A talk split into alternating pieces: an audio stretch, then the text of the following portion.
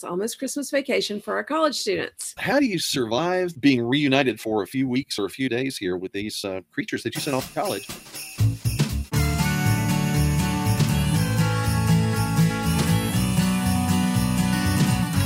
Well, hello, everybody. I'm Hal, And I'm Melanie. and we want to welcome you to another episode of Making Biblical Family Life Practical.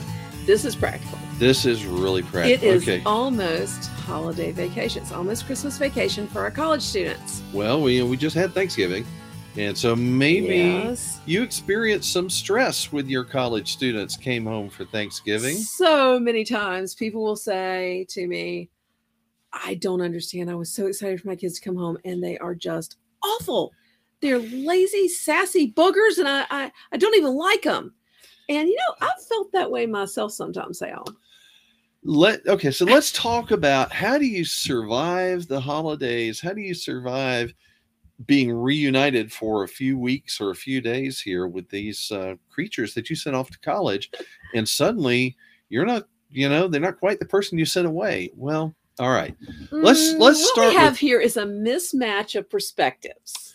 Well, okay, let let's let's be honest and upfront about this. Okay, you know what? This is a time of transition. It Okay, really is. this is a time when this young person is no longer a dependent teenager. Mhm. They are going to be an independent adult, and right now they're sort of in an intermediate stage where, you know, from day to day on a day to day basis, they are kind of acting as an independent adult. Well, they don't have to ask anybody's permission when they go to sleep at night, when they get up in the morning, I mean, when they, they go to lunch or dinner, or even if they eat lunch or dinner. they they I mean, the only person they really need to worry about is their roommate, and their the roommate's just as random and self focused as they are. yeah, so their their professor, and so yeah, and also they've been going through one of the hardest times of their whole year, finals week, especially if you're looking at if right Christmas break. Christmas break, or if you're looking at the end of the spring semester, yeah, they've just had a really bad couple of weeks with finals and all the rest, and maybe moving out of the dormitories or whatever. So you got to kind of recognize they're they're bringing a load of stuff in with them, and we're not talking about the dirty laundry. Well, lots of times they get home and they are utterly exhausted. Yeah. And so they want to sleep till one in the afternoon and they're they're exhausted and they they're not used to contributing or being part of the family. Sometimes Mm-hmm. they get irritable at the noise their younger siblings make. It was, They- it was really funny. You know, we had eight kids, and it was funny when, uh, you know, our oldest few, when they would come home from college, and it was like they forgot what it was like living in a house with six or seven siblings. You know that that sometimes they, yeah, sometimes it was a little overwhelming to them. They they were having trouble readjusting. Well, okay, so you know, understanding kind of the context where they're coming out of. Um, when they come home, you know, it's it's good to give them some grace to say, okay, for the first few days, they just need to unwind, they need to relax, they need to get their energy back.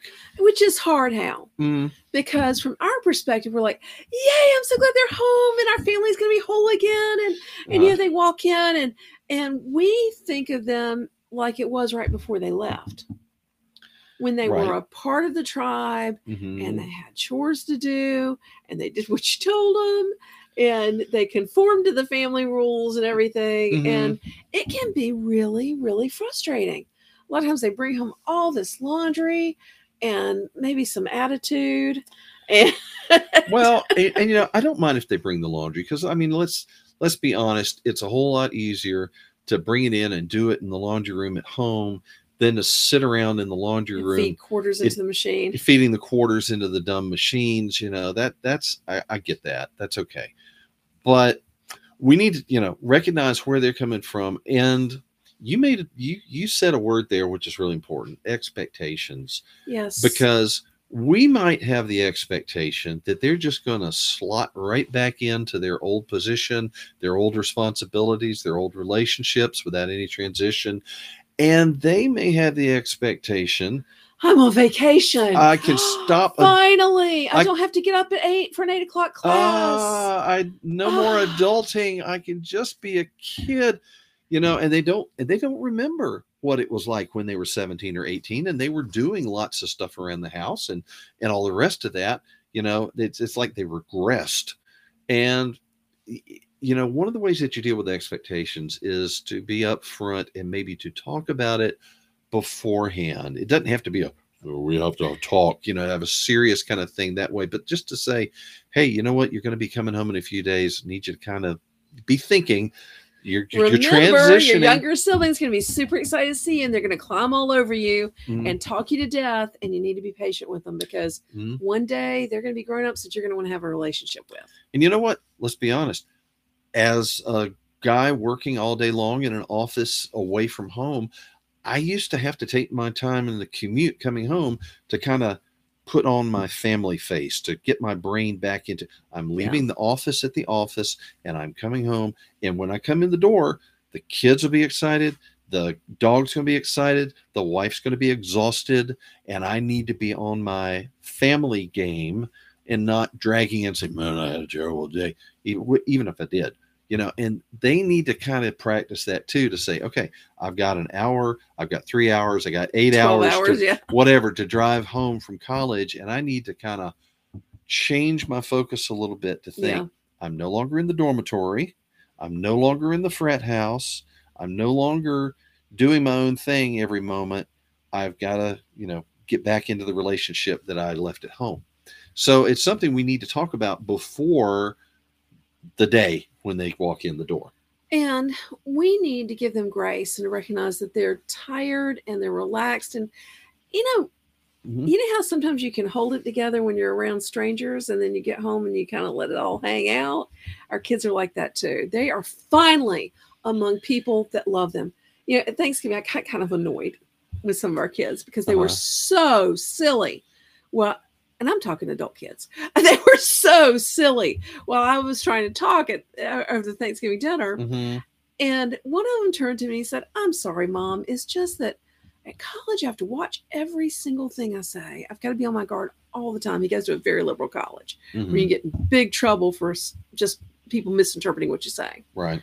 And he said, It's such a relief to be home with all y'all. I just, I, I can hardly keep it down. And even if they're exasperating, sometimes you kind of have to agree with that. I Yeah. can recognize that. The feeling because honestly, we, we've tried to cultivate that in our home to say this is your safe harbor.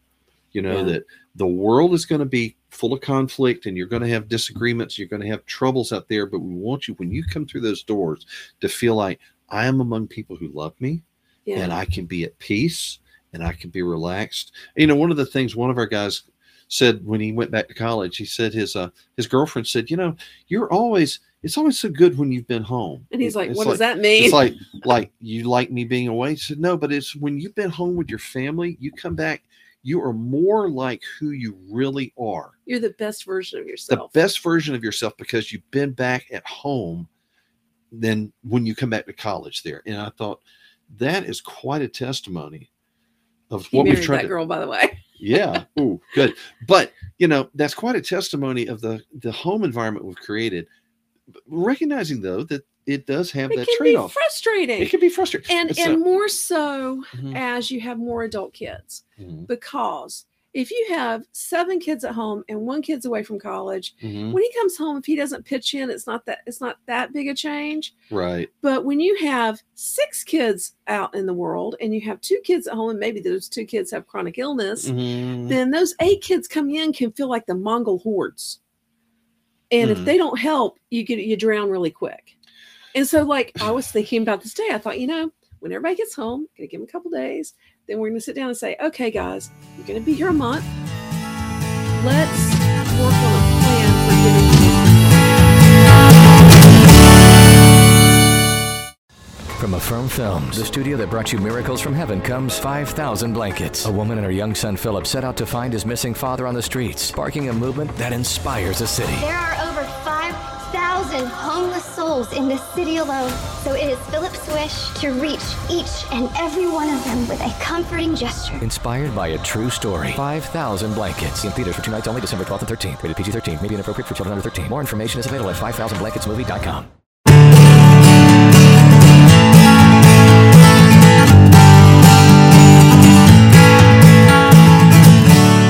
and you know one of the things you need to kind of coach them on a little bit is to say you we recognize that you are not the dependent teenager anymore. You are one of the young adults, and but you're still part of the family.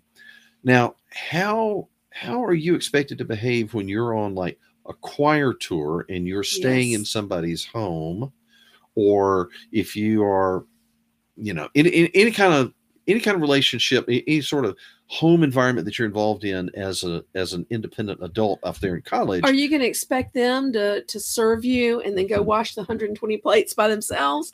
No, you're going to say, "Hey, can we help?" Mm, Right. You you know, you're going to think I need to pitch in here. I need to be part of the the team. I need to help pull the wagon, you know.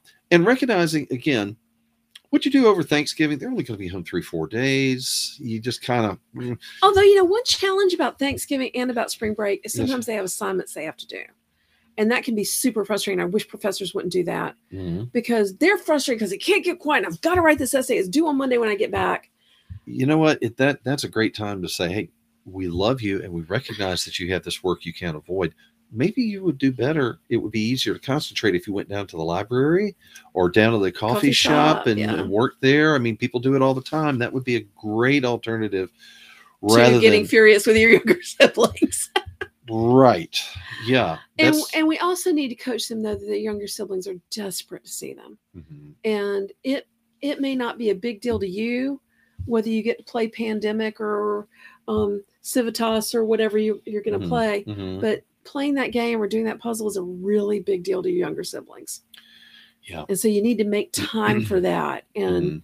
remember how you felt about those things when you were kids You know, another thing too that we we need to talk about with our our college students or our young adults, because I mean, somebody pointed out, well, a lot of the things you're mentioning here um, also apply to adult kids, maybe not in college or maybe graduated from college. maybe they're in the home. military or maybe they're working But you know, a lot of it, you're still you have basically you have adults coming back into the family for a time, and you know, it's something that something we need to consider about this is that there are rules in place in our household with respect to the younger kids yes that that you know we recognize that hey you are 21 years old and you've got your own life that you've you're making decisions about okay that is your life to live but recognize that in our home we're trying to engage we're trying to keep a certain environment for the younger kids just like we did when you were one of the younger kids and you turned out pretty good